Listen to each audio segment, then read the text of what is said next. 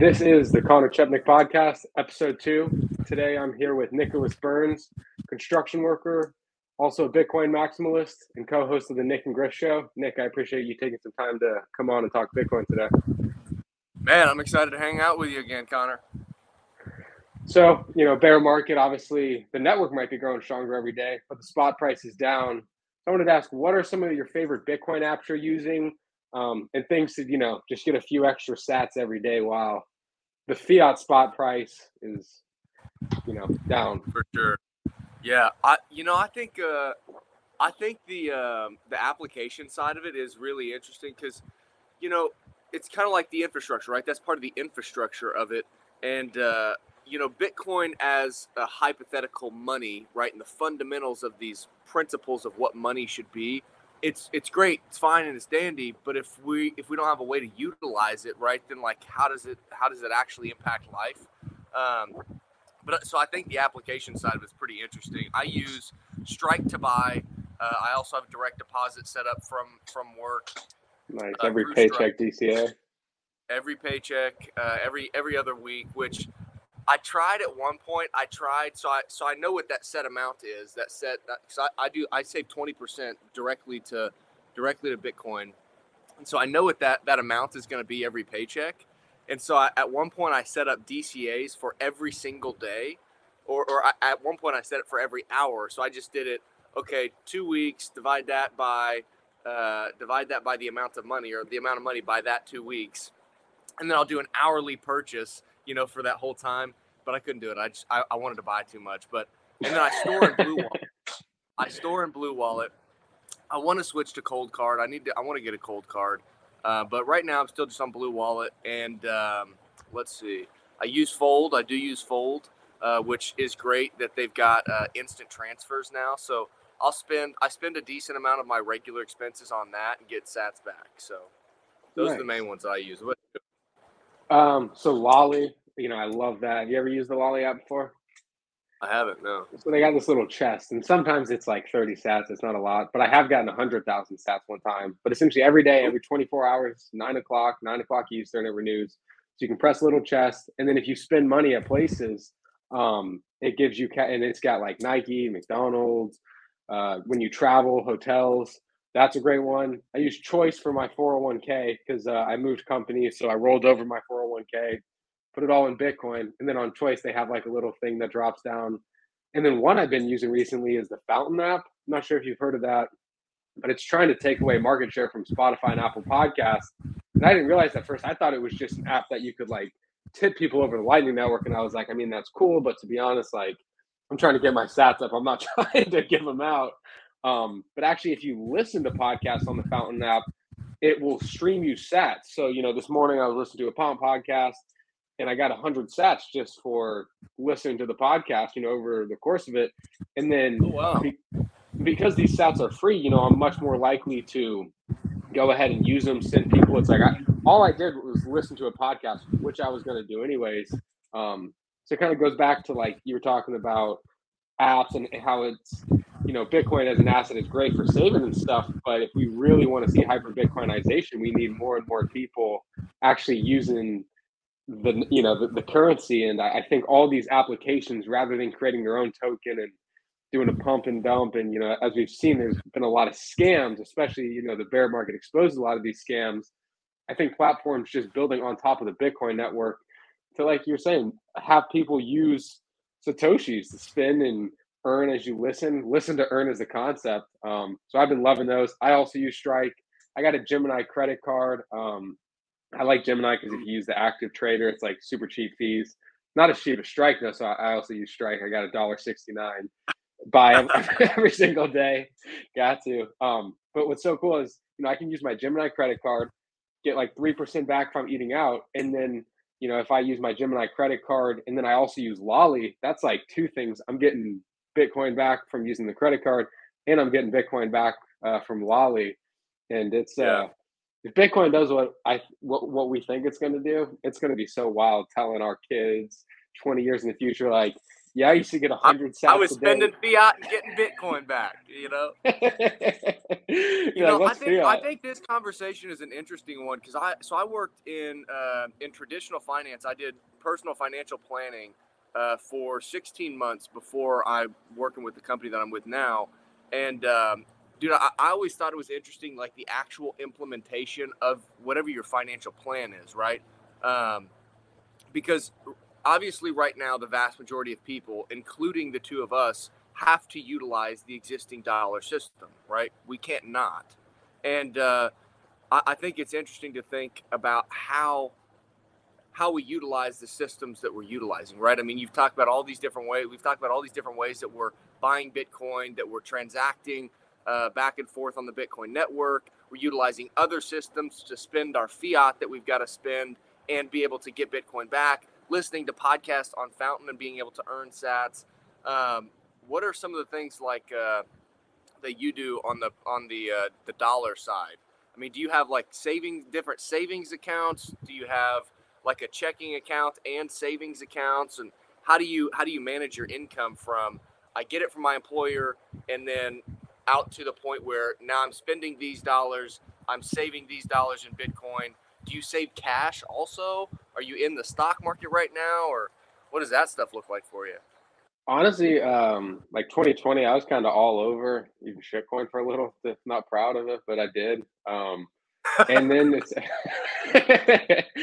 but then I just reading books like the Bitcoin standard, the fiat standard, and you know, listen to a lot of different people. You know, the more I've learned, the more I have just essentially put everything into Bitcoin. And you know, I have various types. Like I do have a Coldcard. highly recommend. it. It's a great device. I got some cold uh, storage sats. I got some sats on a Muun wallet, you know, because that's much easier. Like if someone has a Lightning network, or if I if I haven't seen it yet in Cambridge, but if I ever saw a place that accepted Bitcoin, I would pop in there and use my Muun wallet, um, which is a hot wallet because it's on my phone, you know, connects to the internet. But I keep a much yep. smaller amount on there. Um, but to be honest, like I guess I keep a tiny bit of cash on hand, but most paychecks, like the second it comes in, I keep like a thousand bucks maybe in my checking. I don't have any savings. I, you know, I keep a thousand bucks just in case like a random bill pops up or something. But outside of that, like I'm usually draining my main checking account, my main bank, um, and just it's either going into Bitcoin or it's going to pay bills. Because like you said, we have to use fiat, you know, by decree uh, as it means in Latin. We, we have to use it to pay our bills and whatnot. But it is interesting, you know, you mentioned like the business models of these businesses. And do you, do you remember the uh, company MoviePass? Did you ever use that? Uh, I remember I remember the name, but not I don't remember like super specifically though. So essentially, what it was is like you pay ten dollars a month, and they gave you this like movie movie pass debit card, and you could go and see unlimited movies. And I, I waited for like a year to do this thing because I was like, that's just too good to be true. There's no way this is like a thing. And then sure enough, it was.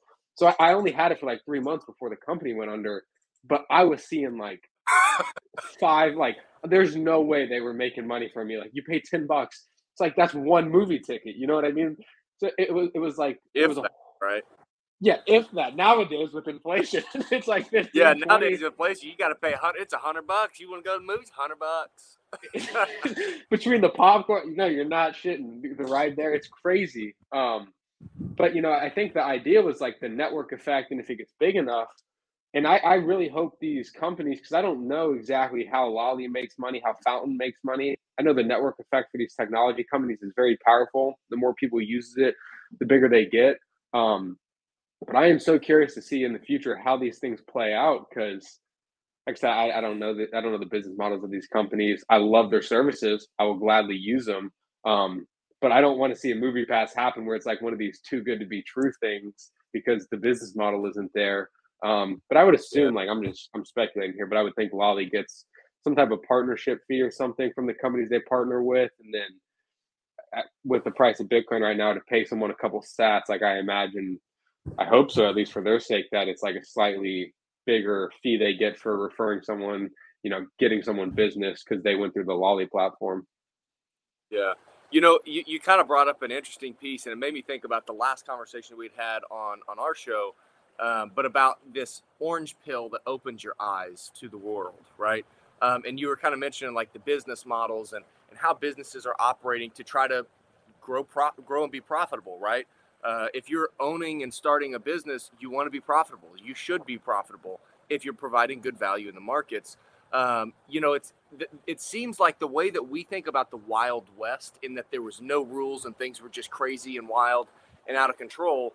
Uh, I feel like I feel like is starting to become true of what this legacy financial system has created.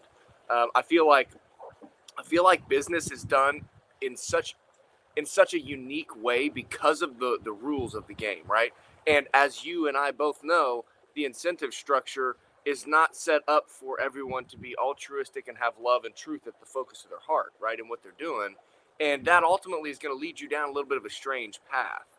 You know, and so it'll be interesting to see as you're as you're kind of speaking to like the business models how does how does business change over the next 10 15 20 30 years or whatever as we move away from this system and into this new system. And it's, I think systems sometimes uses a bad word, right? But like, I mean, it's systems, right? It's a set, think of it as a set of rules, right?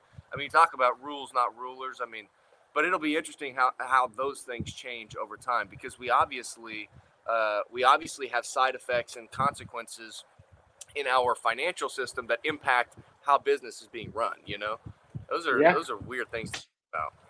I was reading a Jimmy Song piece before we hopped on this um, Bitcoin song sheet rent seeking, um, and he was just talking about how in our current system, it's almost like it's being used like the example of a think tank. People aren't concerned with providing values to their customer. It's you know when you're working a think tank, it's just making sure your boss is happy with you, and then you have job security. And, and I think in this system, to your point, it's like everyone is just incentivized to do the wrong thing. Even companies that do provide value, like Uber, like Uber Eats, taking an Uber somewhere, it stopped a lot of drinking and driving. It's it's done a lot to provide value and help people, but I don't think Uber's ever been profitable in their entire time. They went public, and you know, just on the face of it, it's like that's a good company. Like that is a legitimate service that people want and need. But in this current system, it's like what motive do they ever have to be profitable? You can have an initial public offering. If we buy into it as retail investors, we have no say in them making more shares, change like doing whatever they want to do. And everyone's self-interested. Like like you're saying, people companies should be incentivized to turn a profit. But because we are all humans, we are all self-interested actors. You know, if I'm sitting on the Uber board and this company goes public and our stock is worth more than it's ever been, why wouldn't I dump? Why wouldn't I dump to get cash and you know, retire early or start a new or do whatever I want to do, which again isn't like I'm not shitting on the Uber board, um, but just in this current system, it doesn't incentivize people to just constantly create value and and that's why I want to see companies like Lolli and Fountain and a ton more we mentioned um, succeed because it's like I really do value their services. I love clicking that little chest, as stupid as it is in the morning, getting free sats, listening to a podcast, getting free sats, like all those things I think are great. And uh, in this current system, like you know, as things just kind of unwind and yeah. you know, I, I didn't I didn't see that speech. Go ahead.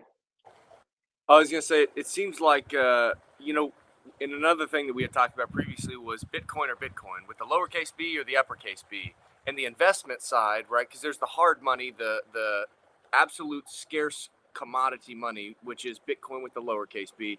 But the investment side of it that everybody's excited about is Bitcoin with a capital B. And uh, I think it's so cool to see. I mean, just like what we're doing here, right? I mean, I, I haven't met another Bitcoiner and thought, man, I like that guy. I want him to succeed. If I can help him, I want to help him. And that's like that's part of the network, you know. That's that's the Bitcoin network. Is there's this different focus on low time preference and and truth and helping each other, right? And, and working together to grow in this decentralized following rules type manner, right? It's like, hey, if we could all agree on these protocols and they all seem to help, it, it all helps me, right? Me, I, the individual, it helps me because I'm a self interested actor, right? It helps me. And if I do that and it helps me, and it also helps that guy too. Well, that seems like a good idea. Um, let's see if we can pursue this. And this has been, you know, uh, 13 years in the making, and uh, and it's going pretty damn good. You know, it, it's and it's funny too because you and you would absolutely agree. Like the level of conversation you can have with somebody about Bitcoin that hasn't done the research is capped. You can't. There's just certain things you're not able to really talk about because maybe they don't have the the baseline understanding of this or that to, to really understand what the question is or whatever it may be right and so uh, it's it's interesting whenever you talk with those people you talk about the price and it's like oh bitcoin's not doing good at all because it's down in dollar price and you're like yeah i mean like kind of that that definitely plays a role in it right you can't I, i'm not a believer in just ignoring the price because the price it, it tells you something right?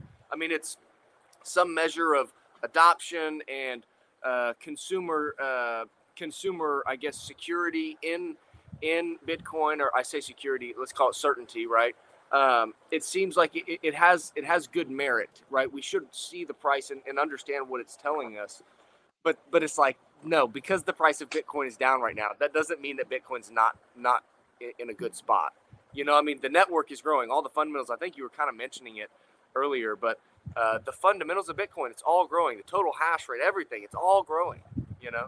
I'm so glad you brought that up. It's a perfect segue into the next question. And I also want to mention, it's almost like while the the spot price is down, it's almost like a, a perfect cleansing because in this current fiat system, you know, Coinbase, like when they first came to the market, like they gave access to so like they helped give access to Bitcoin to so many people, and they did a good thing and then down the road they kind of started shit coining and you know helping a16z dump all these tokens on retail and it's like the incentives of this fiat system were too uh I don't even know what, what the word is like. It, it's almost I almost think of it as like a vice. Like they wanted that money, so of course they help A16Z dump on retail because they get money for trading fees. Um, and, and you know, to your point about like when, you know when you know you're talking with another Bitcoin or someone who's put in that time, like your level of conversation was elevated. And I'm happy you brought it up because the next question I had to ask you is how have your friends and family been reacting to this recent Bitcoin drawdown? And it's so hard to uh, tell someone who doesn't necessarily kind of see it the same way, like, no, it's like it's a good thing. Like all these big hedge funds and venture capitalists and um, people who are getting leveraged up have been flushed out of the system. All these people who aren't in Bitcoin to spread this decentralized system where you can take actual control of your money and just follow a set of rules and act in the interest of your own self and you know just like be a self-sovereign individual um, a lot of these hedge funds and wall street traders they just they're in it for the profit which again i mean that's what got me into it like that's not a bad thing but i don't think a lot of these big players sometimes come in for like the altruistic reasons that you know the plebs seem to be in it for um, so I'd love to know how your friends and family have been reacting and kind of what you've been telling them because I know it's a little harder to explain to someone who hasn't gone down the rabbit hole. This one is so funny because you're absolutely right, right? Uh, and you're you're a you're a big proponent of this saying like if people don't think that you're insane, you're, like not a real Bitcoiner, right? and uh, dude, it is too funny because like, dude, I, I was it was a couple weeks ago, and it was it was when Bitcoin dropped from like from like 41 to like 32 or 35 or something like that or whatever. And it was like 6 615, 630. I'm about I'm taking a shit. I was sitting I was sitting on the toilet, I'm taking a shit.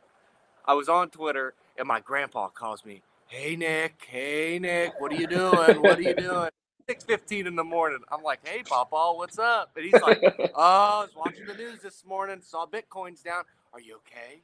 Are you doing okay? I'm like, Yeah, I'm buying more, Grandpa. I'm buying more. But then, like, the, I mean, the people that I work with, they think that I'm, they, they're like, you know, they, they, they appreciate the conviction, but they're like, I don't know what this guy is doing. right. and, uh, and my dad, my dad is funny.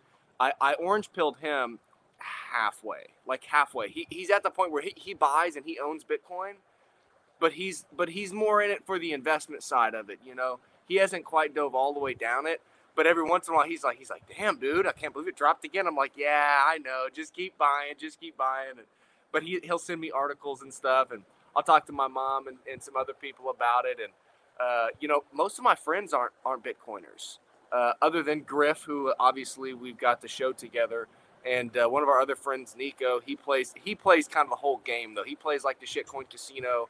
He buys and holds Bitcoin and Ethereum and a like Solana and so he's a little bit more like out into the crypto space.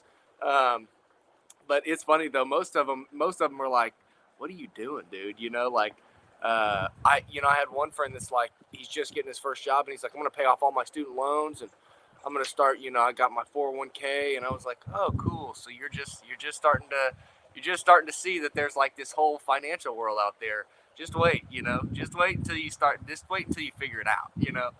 And uh, no, I think that that piece is funny. You mentioned earlier like Coinbase and stuff, though. Like for for normal people that are out maybe trading and stuff, dude, I can't believe that there's fees. I can't believe there's still trading fees on platforms. It was funny. So, uh, you know, when the price goes down, if you're insane like a Bitcoiner is, uh, you buy more. You want to dump more in so that you can get cheap sats, right?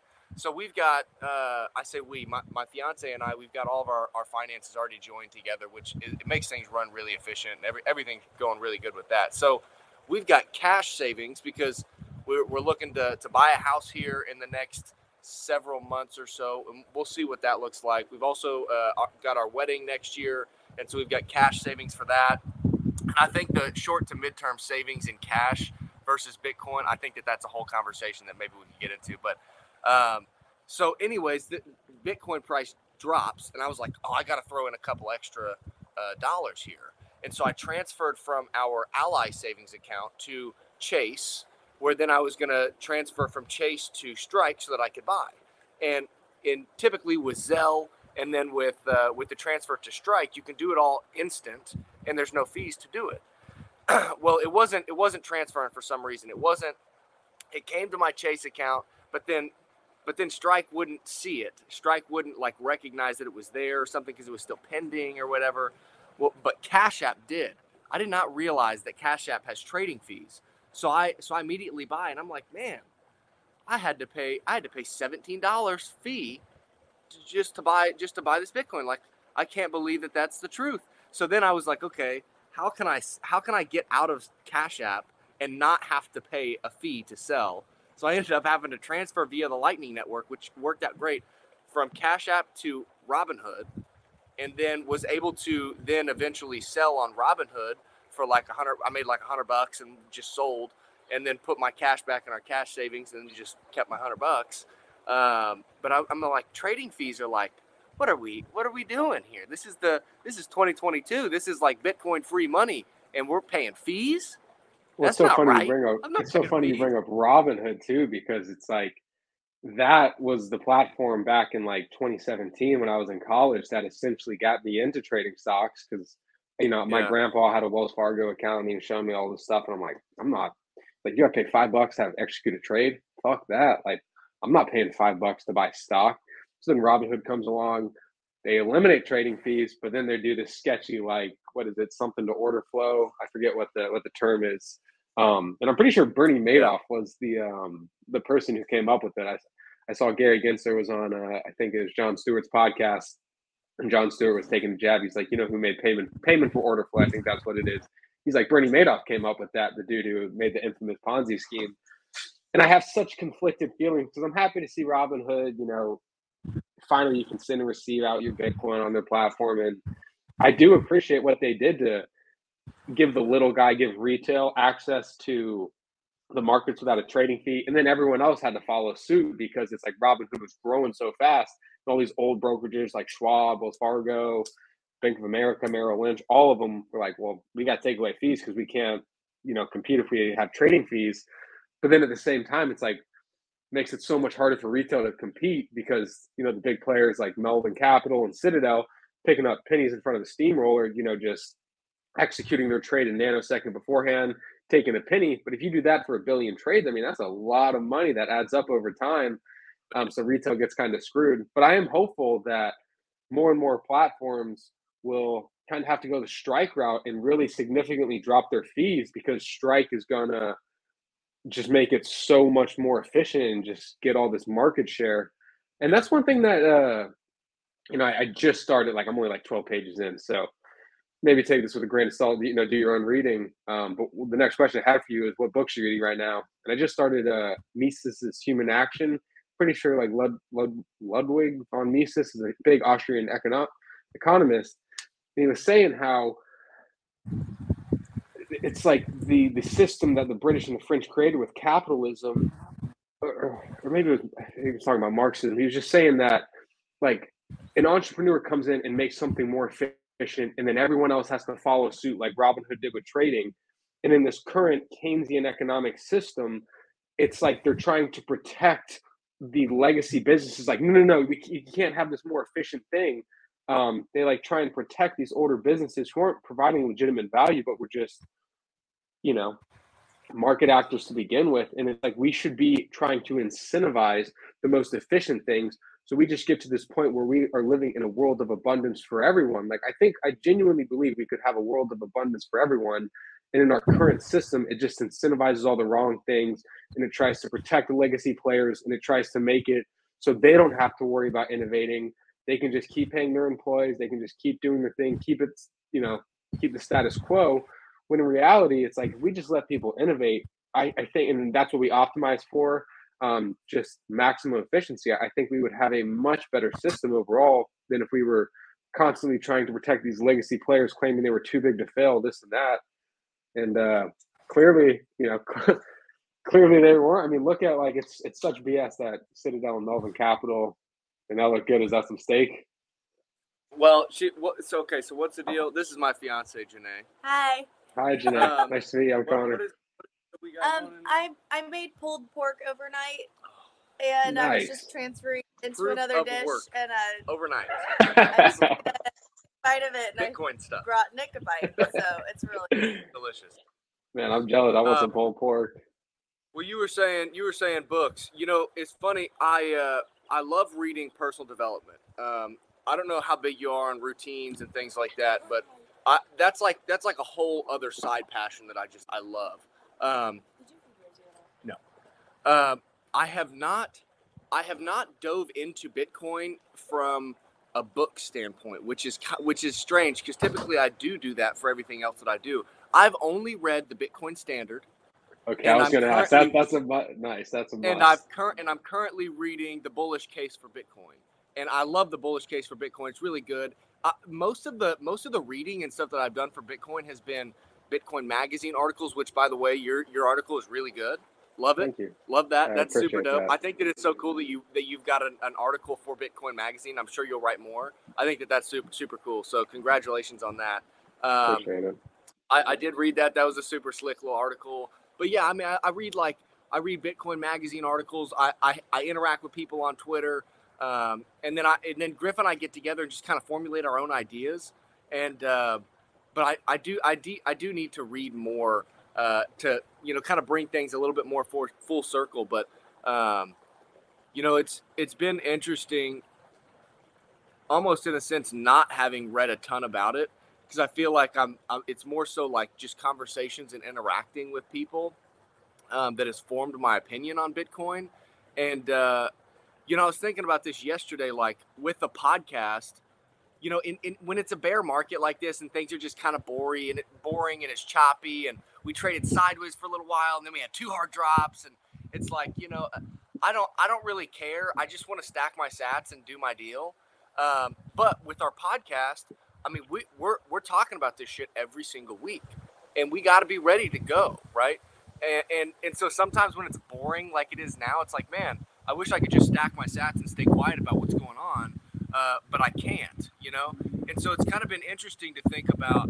Um, we're almost like we're connected to Bitcoin, but we're disconnected from everything else in the sense that like I typically throughout the week I'm I'm interacting with people on Twitter, I'm reading some articles, and then I'm hopping on to talk with Griff about what's going on in the Bitcoin world, you know, this past week and uh, it's so it's kind of been interesting. It's almost like Bitcoin is like a little is- isolation tank from the rest of the world for myself, where everybody else thinks I'm a lunatic, and then I get to hang out with like the the Bitcoin plebes on Twitter and hang out with Griff. And if we've got a guest that week, we get to hang out with a guest. If not, it's just Griff and I hanging out. And we're basically just like a couple of psychopaths hanging out talking about how we think the world should be different, you know? And uh, it's been it's been a ton of fun for sure. And hey, get to meet people like you out of the deal. I'm winning for sure. well, dude, amen. You know, we talked about like our friends and family, and it's like obviously we love them all to death. But when someone's like, "Oh, like you must be so sad," like half your net worth in fiat terms just got cut in half, and it's like it's so hard to explain to them like every metric in the network. It's good to see the whales given some Bitcoin. You know, the amount of wallets with 1 million sats is hitting new all time highs. The hash rate's hitting new all time highs. Like every metric in the network is growing stronger. Leverage is getting flushed out, and they're just looking at you like wide eye, like, what the hell is wrong with this person? And then you talk to other Bitcoiners, and it's like a decentralized network. You realize there are other people who are I mean, obviously, we, we want to see our purchasing power appreciate over time, but we also genuinely believe that this can be a better system. And it just reassures you. And if anything, part of me is almost like, I'd love to see 10K Bitcoin just so I could get a full coin much quick. You know, it's like, and I'm not saying right. I'm not calling for 10K Bitcoin. I, I don't, who the hell knows what happens with the spot price, but it's you almost like reach this zen point where it's like, it doesn't matter if what we see, I'm just going to keep dollar cost averaging as long as I can. I'm just going to keep talking with other Bitcoiners. I'm just going to keep reading different books and trying to educate myself and better understand. Um, you mentioned kind of like personal development books. I don't know if you ever read, um, it's by Mark Manson, um, How Not to Give a Single Fuck or something, or something about like, I forget exactly what it is, I, what the title is. I, will link it in the show I have not notes. read that specific book, no. But like, it's like a personal development book, and it's just like, you know, you only have so many fucks to give is kind of the premise of the book. So choose very wisely what you actually care to um, you know care for. And I kind of read that as I was slowly becoming a Bitcoin maximalist, and um, it just like I, even though personal development books aren't technically Bitcoin books, I think when you really look inwards and you really think about what you care about, it's like you invest in it for so many different reasons obviously for the spot price appreciation but because you want a better world you want people to be happy you want there to be a world of abundance you want people to be able to do what they want with their time rather than trying to appease a boss at a think tank or you know do yeah. a gig that doesn't actually provide any value outside of paying them a salary so they can live in this current system that we, we all have to res- reside in by decree you know, it, you bring up an interesting thought there, right? Because there there is like whether it's directly or indirectly, this money system that we're operating in today is impacting the way people operate. Now, you and I are very familiar with this time preference concept, right? Uh, and, and and it's a huge part of the conversation in Bitcoin. See that little? You see that little bug? Yeah, I opened um, the door earlier. Had a wasp flying. like, oh shit. but that that time preference and operation piece of regular everyday life is a huge part of the way people make decisions, right? I mean, and, and you know, to your point of personal development and Bitcoin, you know, whenever you have Bitcoin, you're able to focus more on personal development because you're able to lower your time preference and take on things that are difficult it's not easy to be disciplined. It's not easy to go to the gym multiple times a week. It's not easy to eat healthy. It's not easy to uh, drink enough water. It's not easy to wake up in the morning and, you know, it, depending on what your spiritual belief is, read the Bible or read personal development books. Or I, I love writing in my journal every morning, you know, similar to yourself with what you're doing with Medium. You know, I, I write in that every day. I've got uh, I've got certain things that I do with with Janae, my fiance, at night where we I'll read to her at night, which has been kind of a fun way to. I hate sleeping with the TV on, dude. I hate sleeping with TV on, but Janae loves going to sleep with the TV on. So what we found is if I read to her, she can go to sleep pretty quick, and I get to finish my chapter of reading for the day, and we get to both learn something together, and I don't have to sleep with the TV on, you know. It, but it's difficult to do those things. It's so damn difficult to do those things. And if you've got external forces that are forcing and forcing and forcing you to think about right now, today, instant gratification, and this goes this goes to money, right? We know that money is is I, don't know that I would say that money is the root of it. Um, although the Bible does say the root of, uh, uh, of uh, the love of money is the root of all evil, right? Um, which you know, could you could very easily tie that into fiat, right? Um, but it's like if if you know then then tie social media into it, right? I mean, how much does that affect your uh, ability to focus on things, uh, your ability to uh, stay in your lane and run your life the re- the best that you can, right? It's so easy to fall into the comparison trap of this person's doing that and that person's doing this and I'm only doing that. Well, I'm not good enough, and it's like that's not true though, you know, because Conor, what is a great killer week for you and what is a great killer week for me they're two different things because we don't do the same thing. We don't have the same life right? And so you got all these factors that are pushing people to think about right now right now right now and and not prioritizing what is difficult today for what is better in the future you know? And i don't think that that's good for humanity you know? We got to focus more on the future and if that means it's it's difficult right now to do some things dude that's the price. You got to pay the price that you have it, it's proof of work it's proof of work it was funny we were over at uh, at Janae's parents yesterday and uh, we went over there after work and and we spread out a ton of mulch all over all over their garden um, they've got you know rose rose uh, plants and stuff all this we spread all this stuff and we were we're walking around you know i just had a pair of shorts on walking around barefoot in the grass shirt off, you know, in the sun, birds are chirping, nice and hot and sweaty. We're spreading mulch, bare hands. You know, I'm like that. This is Bitcoin stuff. This is proof of work. Proof yep. of work. There's no, there's no like, oh, I'm just gonna buy mulch and then it just spreads out. No, you got to go spread it, dude. You got to go. You you can buy the opportunity, but now you've got to go uh, capitalize on the opportunity, right? And uh, I think with this fiat system, man, people people people get away from that, and you don't even realize you get away from it. Well, man, I, I love that example you just brought up with your wife, and it's like she likes watching TV, but it kind of bothers you. So rather than like getting in an argument and doing like the low time preference thing, it's like how can we create a system that's a win-win system for both of us? She likes being read to by you. You get to read more pages in your book, expand your knowledge. And I think in this current system, you're right. It's like now, now, now, now, now. And when you have to have that instant gratification, it's nearly impossible to create a win-win situation. It's typically a win-lose type situation.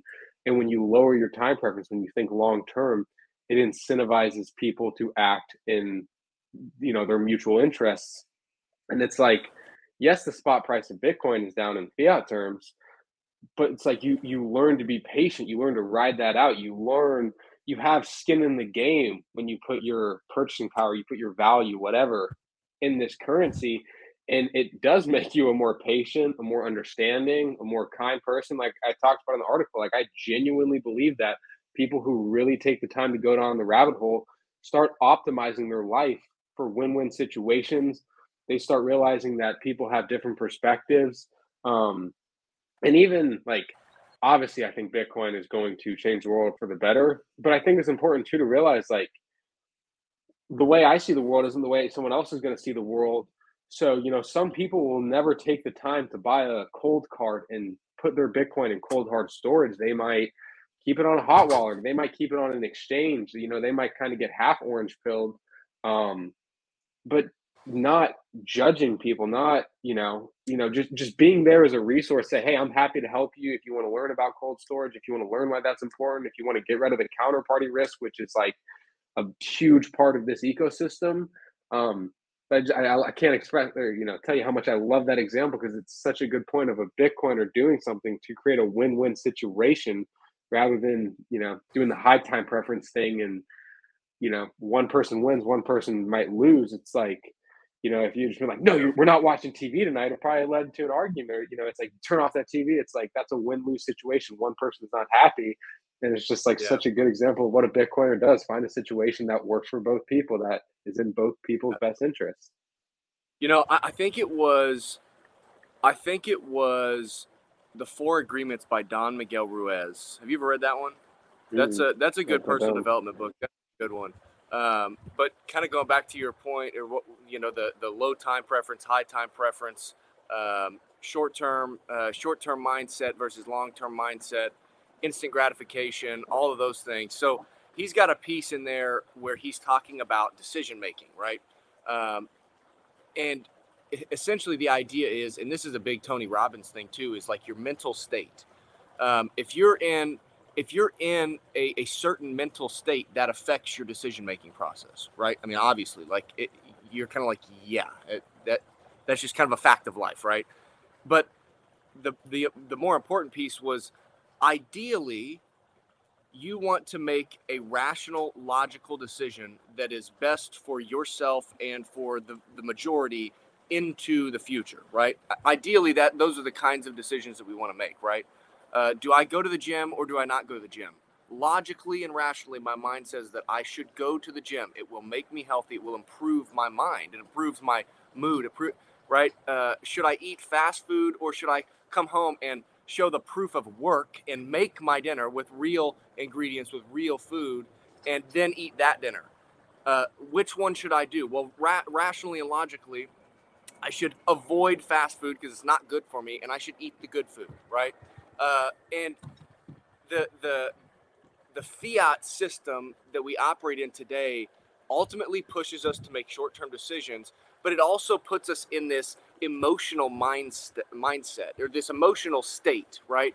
And whenever you're in an emotional state, whatever emotion you're you're feeling will be reflected in the decision that you make in that mindset, right? So the the I think the best way is just an example, right? So if you're if you're like at work and you're in a stressful situation and you've got to make a decision, the decision that you make in an emotional state of stress is going to reflect that stress.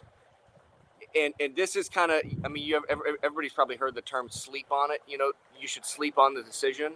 Uh, that I, I think the idea is that you're supposed to disassociate with that thing, whatever, whatever that event is, whatever that decision is.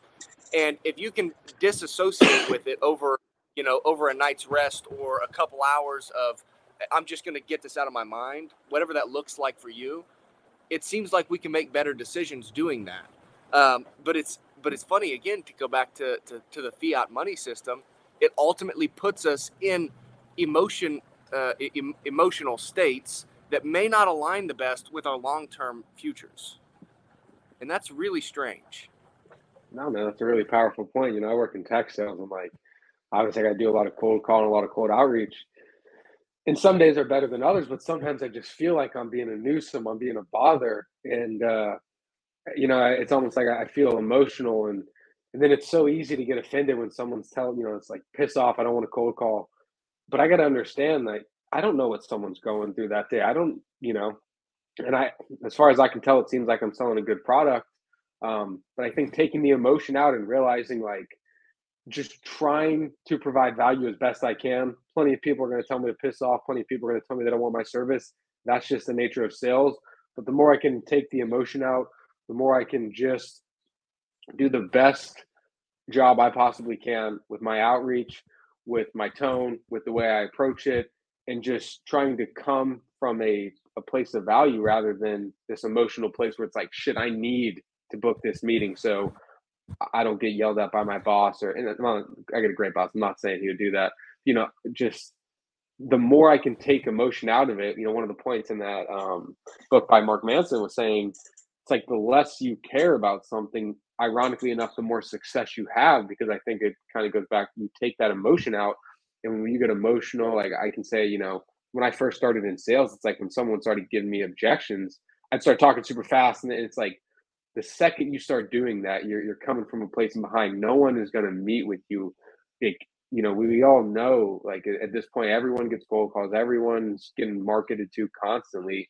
And uh, it's like the more cool, calm, and collected you can say, the better off you'll be, which, which isn't always easy, but I think it just goes to kind of you know a lot of the points we talked about earlier lowering your time preference getting a routine yeah. just putting these things in place and then detaching all your worth from it focusing inwards and realizing you are not your job you're so much more than that and it'll help you be a i need to take these lessons to heart it'll help me be a lot less emotional in my job yeah you know i think the more that i think about it the longer that i'm in you know because i haven't been in bitcoin for that long it's probably been eight or nine months for me and uh so I, I am still very fresh, although I dove down the rabbit hole and I've, I've done the vast majority of the research. Maybe I haven't read all the books like I mentioned earlier, but uh, you know, like I understand what Bitcoin is to to the to the large to you know for the vast majority of it, right? Um, and it seems to me, my thought is that Bitcoin is is more so an idea. You know, sure, Bitcoin has this physical like code and good. Is that loud? That's kind of loud. No, it's all good. Don't worry about it. Um, so Bitcoin is more of like a way of life. It's it's a it's a discipline. It's a it's a mindset. You know, it's not uh, it's not just this monetary system that is superior to all. And it, it's not just this network investment that's superior to all. It is a way of life. It's the discipline, right? It's do I go to the gym? Yes, because that's the right thing to do. That's Bitcoin. That's Bitcoin stuff. When we go out to to Janae's parents' house yesterday and we spread out, what was that, 20, 25 bags, they say? Uh, mulch? Yeah. I don't even know. It was, I think it, it was, was 25 bags. I think it was 25 bags of mulch. That's proof of work. That's Bitcoin stuff. Whenever we, whenever Janae and I meal prep our breakfast, lunch, and dinner for the whole week, and then we don't have to, we don't have to spend tons of time preparing our meals and eating up time in our day, making it more efficient. That's Bitcoin stuff, right? That's proof of work. And it was with good food, proof of work and Bitcoin stuff. It's like this, it's a way of life, you know? And, uh, and I really love that stuff because I, I am of the belief that we have to operate with authority in our lives. We have to be intentional about what in our lives we give authority to impact our mind. We, we have to we have to control what we can control and give to God what we don't control, right? And that's kind of the that's kind of the oh well if I just don't care about this thing, well sure you care about the sale, right? You, you definitely care about the sale, but hey, if something happens outside of your control, hey, that's okay. That's not me then. I did my piece. It didn't work out this time. The next one, right? It's the next one. Just keep going. Just keep going. And you know how that works in sales. I mean, you know the deal in sales. But yeah, it seems it seems to me like Bitcoin is so much more just it's a way of life. It's how do you approach life? What's your mindset and and approach to life? That's what Bitcoin is. And Bitcoin is about proof of work, discipline, do the right things, right? Operate with truth in your heart and and treat others the way that you want to be treated, right? The golden rule. It's like those these are Bitcoin things. Us being friends and meeting on Twitter, that's Bitcoin stuff. You know, starting businesses and providing true value in the marketplace, that's Bitcoin stuff, you know? And uh, dude, I'm excited about it. I think I think the future of Bitcoin is is the future of humanity and I think that it's really bright. You know, I've got it's it's so I think it's so easy to get caught up in all the bullshit and think that, you know, all this stuff that's happening. You know, we had COVID happen. That was a super strange deal. Now we then we got all this all this crazy stuff that's happened economically with the printing of money and uh, now they're now they're raising interest rates and we had this huge stock market ru- run and now it's crashing back down and then the real estate market cruises up and and I'm sure that that's going to start crashing down here at some point. We already know that demand is starting to decrease because cost is going up via interest rates, right? It's it's so we just had Roe v. Wade overturned. I don't know if we want to talk about that at all, but Roe v. Wade was just now overturned. I mean, it's so easy to get caught up in, in what's happening day in and day out today in this world and think that, man, I don't know. I'm not so sure about the future of humanity. But but I don't believe that. I think that humanity is is strong. I think that we've got I think the, the vast majority have what they believe to be true in their hearts in their hearts and focused in their hearts and in moving forward into the future. I think that Bitcoin is going to bring a ton of orange pills down down people's throats that's going to open their eyes to this world that we've lived in and it's going to pull people into this beautiful beautiful utopian orange world that might be based on a bitcoin standard and dude i'm excited about that man I just gotta say, ironically enough, I don't know why, but as a kid, I always imagined, and I this is before Bitcoin was even created. You know, I always imagined heaven as this big orange cloud. Like I shit you not, that was always what I thought I saw heaven as. Um, and you know, you hit the nail on the head. It's like Gigi always says, you don't change Bitcoin, Bitcoin changes you. And there's only so many things that we can have control of, and the rest we just gotta you know, have faith that the higher deity, God, has, has a plan for us. And it just, it's, you know, to, to the Roe v. Wade thing, I've always kind of been a big libertarian. I've always thought people should have the choice to do whatever they want. I'm not a woman, so it doesn't really affect me. But, you know, I got sisters, I got moms. And just seeing on LinkedIn, what was so saddening to me is just to see like the divisiveness rather than people, you know, worrying about themselves and you know, then thinking like state to state, like now it becomes a state issue. And, and I'm not a political expert, um, but it, you know, it seems like you know, if if you know, if you feel so strongly about this, as I know a lot of women in this country clearly do, just by the LinkedIn posts that were going up, It's like call your state senators, call your local people, and tell them how you feel. You know, and it seems like our current this fiat system just optimizes for people to just get angry for no reason rather than actually take action and do something. If you feel so strongly about it, don't make a Facebook post just shitting on how the country is going up in flames.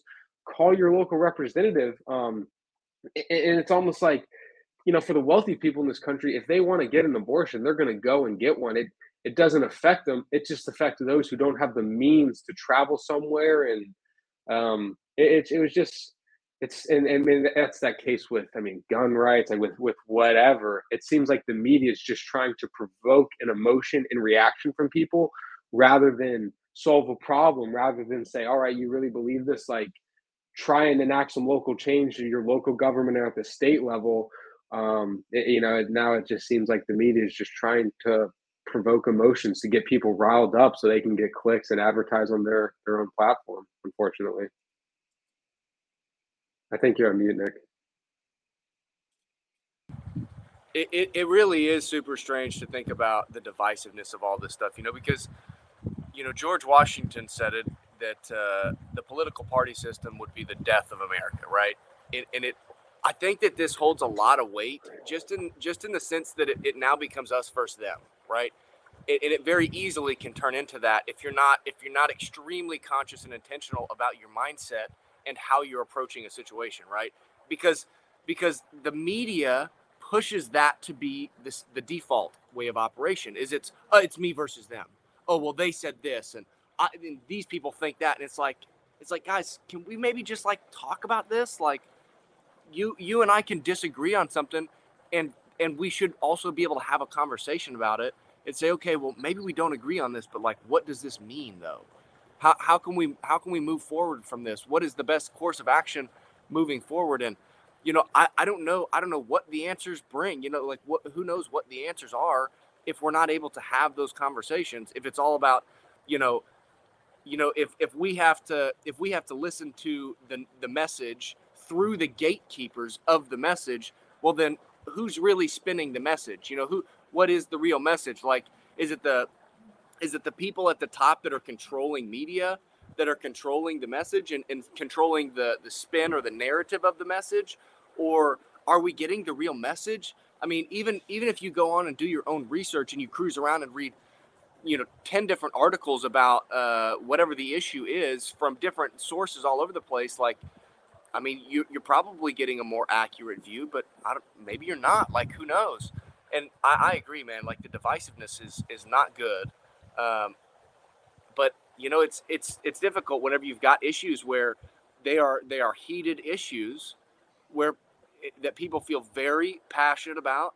This is, and then you get into an emotional state, and then you make emotional uh, emotional decisions that may or may not be irrational decisions. Uh, you may say things that you may believe deep down in your heart, but maybe you didn't want to tell everybody that thing because now you kind of throw your cards on the table you know, that's typically not the best way to approach a situation, right? You may believe XYZ and you may you may fully believe that in your heart and be consciously aware of that belief, but you may not want everyone in the world to know that you believe that thing so that you can make the decision on how you want to how you want to act with that belief, right? Because you can say, you know, you talk about gun control.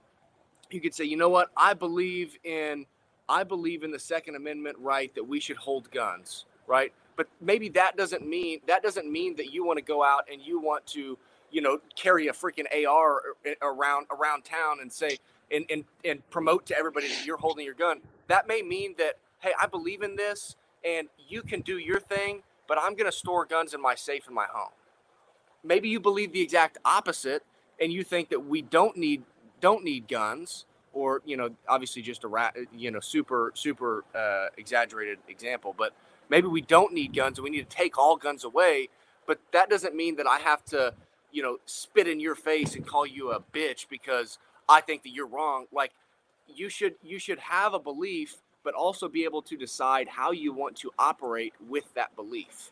You know and it seems like it seems like with the media and with with social media it seems like people are almost forced to throw their cards out on the table and show everything that they that they believe. And it's like, guys, like let's slow down. Let's stop being so emotional about these things. But it's difficult because they are emotional, right? Uh, I mean, the Roe v. Wade deal, like that's that's a huge deal. You know, that's that's a huge uh, conversation to have, and it's very emotional, right? We're talking about we're talking about potential human life. You know, is that is that an easy conversation to have? No. Is are, is it easy to have a conversation like that that's completely disconnected from emotion? No, because like I, dude, you're gonna be a dad. You know, uh, I, have got I, I don't yeah. have kids in my I don't have kids of my own, right? But I know that I love my fiance. I love my family. I love my you know my my little sisters. I love my cousins. So like that's emotion, you know. And I can't I can't have a conversation about family without having some connection to the love that I feel for them, right? And so it's difficult to have those conversations and be separated from emotion, but it's like we have to do we have to try to do that, you know.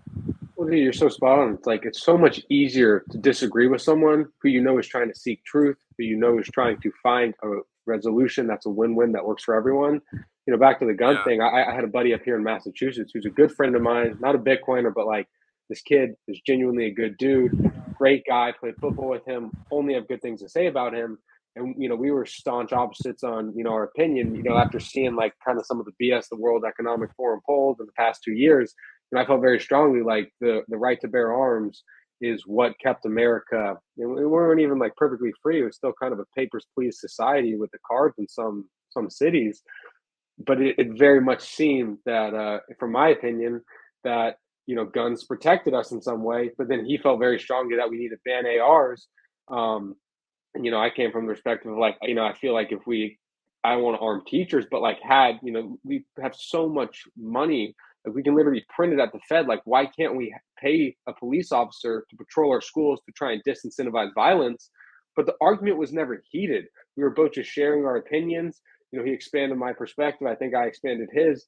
And it's like while we might not agree on the solution to the problem, we both clearly want to stop school shootings. There's no question about that. We we want the same end. We just think there's we both have a different perspective of how to achieve that means. Um, and I think it's the same thing with abortion. It's like I, I personally have always thought women should have that in their situation where someone's raped or you know you know it's it's such a touchy subject. But there's got to be some situation where it's like you should never incentivize women to abort their babies, but there's going to be cases where people want to do it, have, you know, have to do it, and it just it, like a conversation like this, it's it's near impossible to keep emotion out of.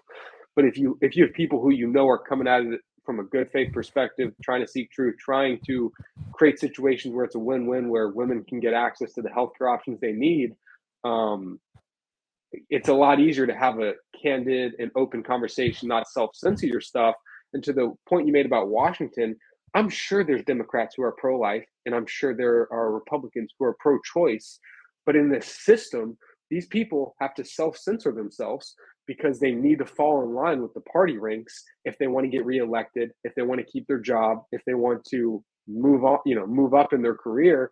And it's so sad that so much of the population just keeps their mouth shut, uh, you know, with their opinion because they don't want to get canceled or they don't want to lose their job or they don't, you know, they don't want to get blasted by the mainstream media who will make some clickbait article, you know, saying X, you know, said this about what's called again breaking party lines. Um, and then I think I, I, I mean, not to tie everything back to Bitcoin, but it's like Bitcoin fixes this because it makes the person look inward. It makes them operate in good faith. It makes them try and find win-win situations rather than create a clickbaity article so you can get advertising dollars, which is literally dividing our country. And uh, it's you know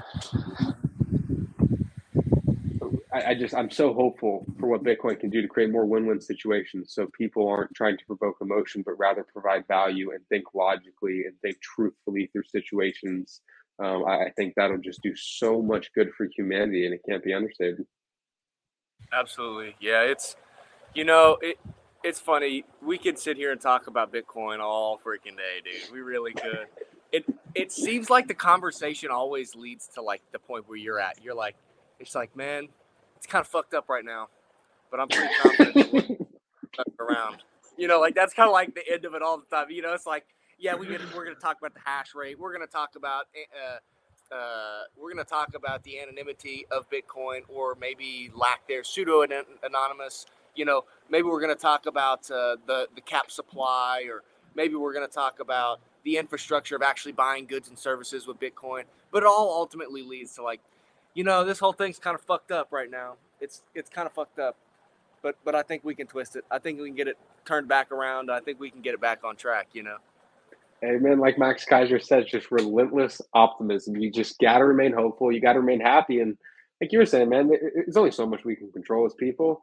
And ironically enough, I think the best thing you can do for the world is turn inwards, learn to love yourself, learn to keep an open mind, learn to not take things personally, learn to just accept things for as they are, and control what you can control, which is you. And if, if you do that, I, I think you can optimize for a much better world.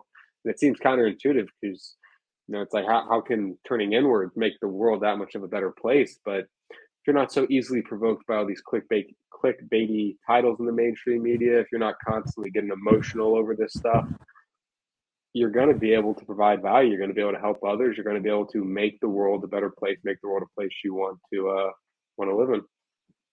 Absolutely. Yeah. I think I know for myself, I'd like to hear your thought on this. Um, you know, I know for myself as a Bitcoiner, right? Because it's it's tough to be it's tough to be a, a Bitcoiner and not operate a little different in your life. And uh, I think for me as a Bitcoiner, how do I how do I reflect these beliefs that I have in my regular everyday operation? It's like, dude, just just don't be a dickhead. You know, just go out and try to do the best that you can do in everything that you're a part of. Uh, keep the truth, what you believe to be the truth, close. Treat people well. Operate at a high level. Hold yourself to a standard of discipline. Right? You should eat healthy. You should drink enough water. You should work out. You should read books. You should write. I think writing is good. I think writing improves your thinking ability. Right? You should do these things to improve yourself as a human being you should love other people. You should try to spread that that love, right? And whenever you see, and this is where Bitcoin kind of comes in as as an an evangelical type deal is like you you get in and you realize, man, this can be so much better for humanity.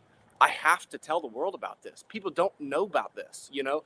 And, and it's funny because at, at, this point, you and I both probably feel like, man, it just we're, we're probably somewhat in um, what do they call them? Uh, like the the tank where all your all of your same beliefs are just reinforced. What do they call that? Um. anyway, so, you, you, know what I'm talking about. You get on Twitter, echo chamber. Like all, yeah, echo chamber, right? You get in, you get in the echo chamber of Bitcoin Twitter, and it's like it's just all Bitcoin, and you feel like everybody knows about it. But then, then you go out in the real world, and you're like, oh wait, nobody knows about this shit. Nobody has an idea what's going on, and so it's like, how can I be the light? right? How can I be the light in this situation? How can what can I do to put myself in the best position that also allows me to lead from the front? How can I serve as a servant leader? How can I be the leader by example, right? What do I need to do in my life to do that? And and it's all those things that I just talked about, right? And if if people look at that and say, "Hey, that's a good way of living." That's Bitcoin stuff. That's proof of work. That's Bitcoin stuff. You know, it, it's it's Bitcoin. It's it's not it's not Bitcoin the protocol. It's not Bitcoin the hard commodity money. It's Bitcoin the principles. It's the principles, right? And uh, dude, that that ultimately leads me to, you know, this this thing's kind of fucked up, but I think we're gonna I think we're gonna turn this sucker around. oh, I got I got the most faith. I mean, we can end with this, but I don't know if you've seen the new Top Gun yet. But I mean, growing up, like all the history classes I took, I, you know, I had this great pride in the United States. Like, oh, we've never lost a war. We're the most badass. We're we're the best country on the face of this planet.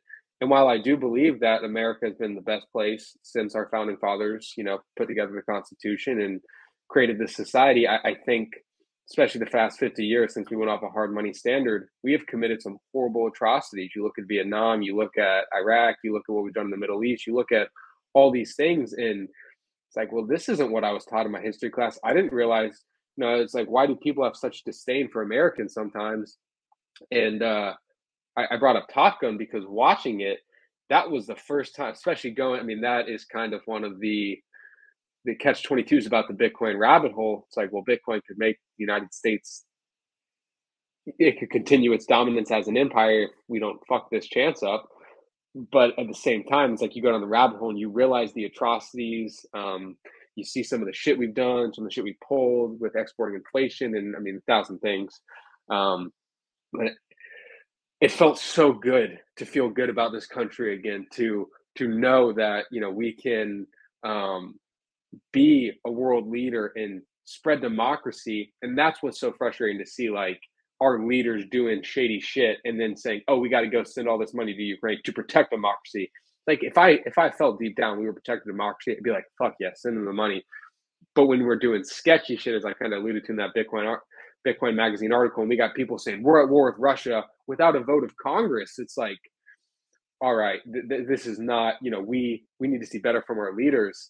And like you said, I, I'm so hopeful that we can create a better world with Bitcoin, a world where people play by the rules because they can't change the rules. They can't they can't, you know, just declare we're at war with Russia without a vote of Congress. You know, you can't just change the code.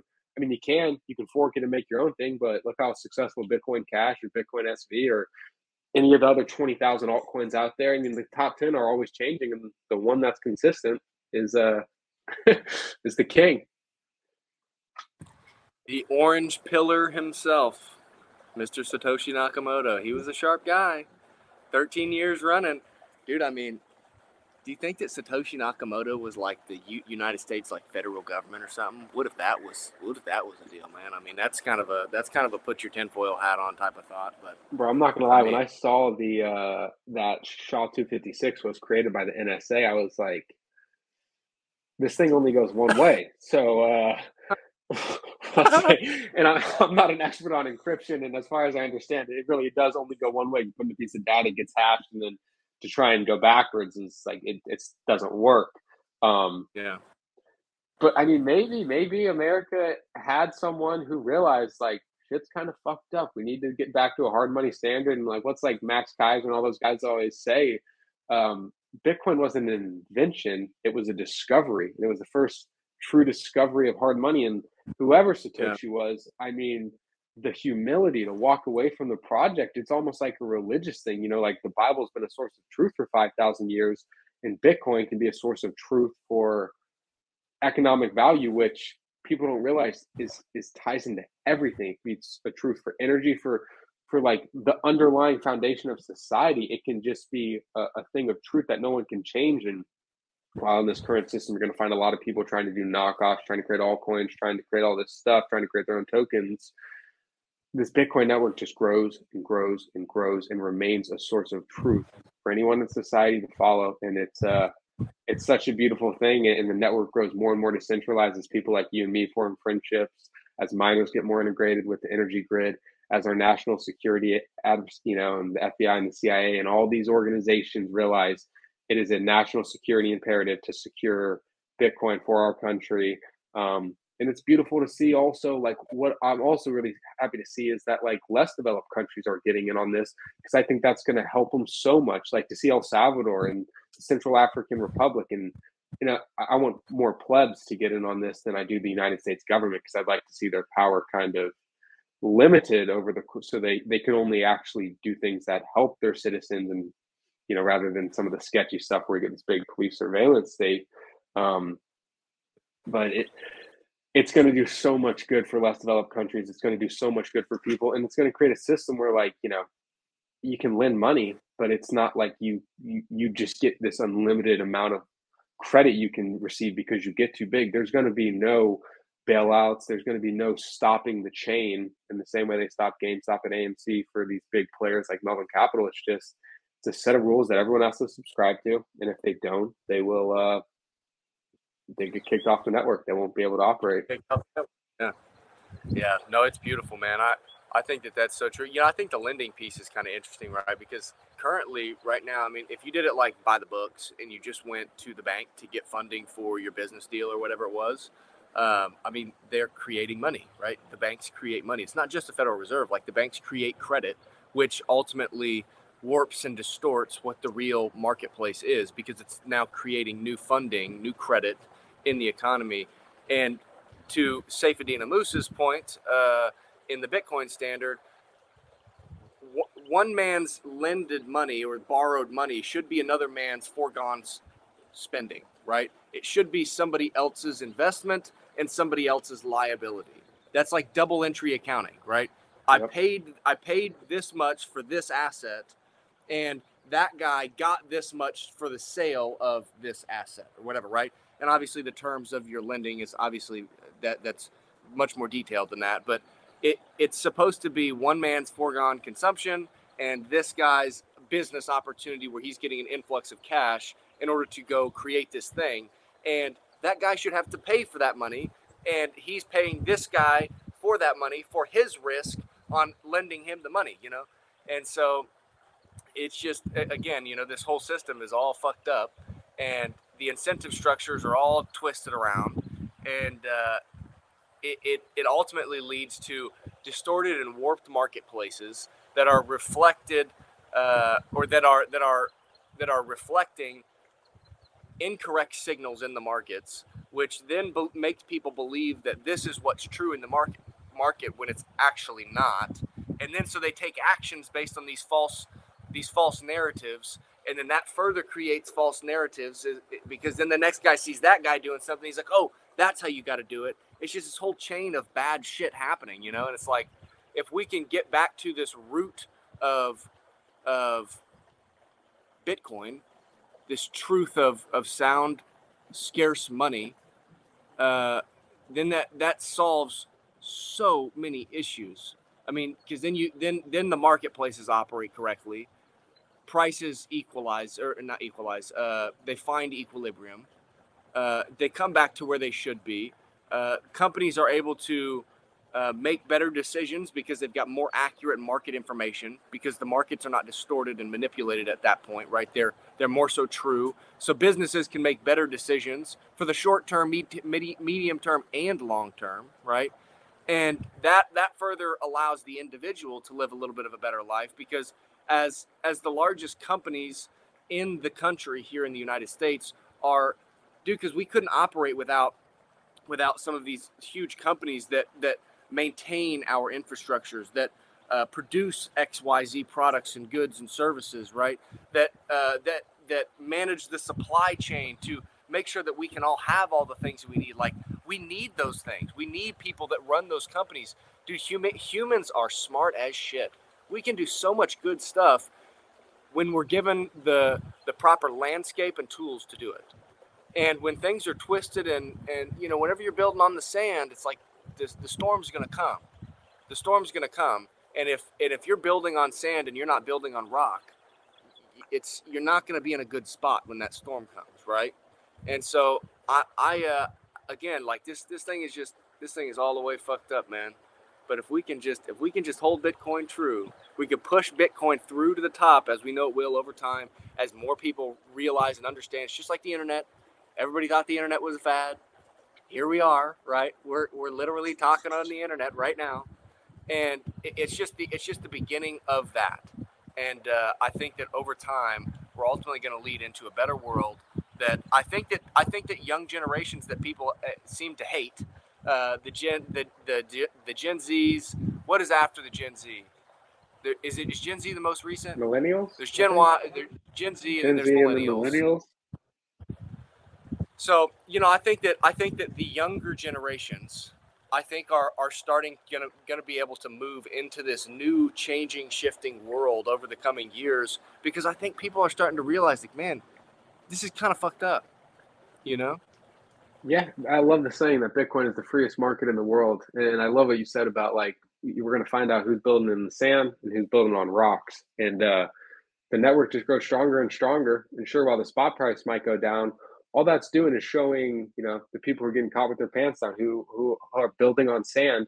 All those people get flushed out. All the people who try to lend out their Bitcoin for yield, and all the plebs are just gladly stacking up cheap sats, putting in cold storage, not worrying about earning freaking yield on an asset that over the course of many years has appreciated millions of percent since it was, you know, first founded. And it's it's just going to keep washing out all those bad actors and uh, keep rewarding those who are doing the right things, who are setting a low time preference, who are building on stone rather than sand. But you know, it's it's going to keep growing more decentralized. The incentives are too beautiful. More relationships like this going to be formed. Um, Nyc, thank you so much for coming on, man. I'm to have to have you back on. I'll put uh, at the Nyc and Griff show on in the sub notes of this show. Um, anywhere else you want to send people to find you on the internet? Uh, yeah, Twitter's the main one. Um, yeah, you, you come to our Twitter, you can find us all, everything there. So yeah, at Nyc and Griff Show on Twitter. And dude, I absolutely appreciate you having me on. It was a fun conversation for sure.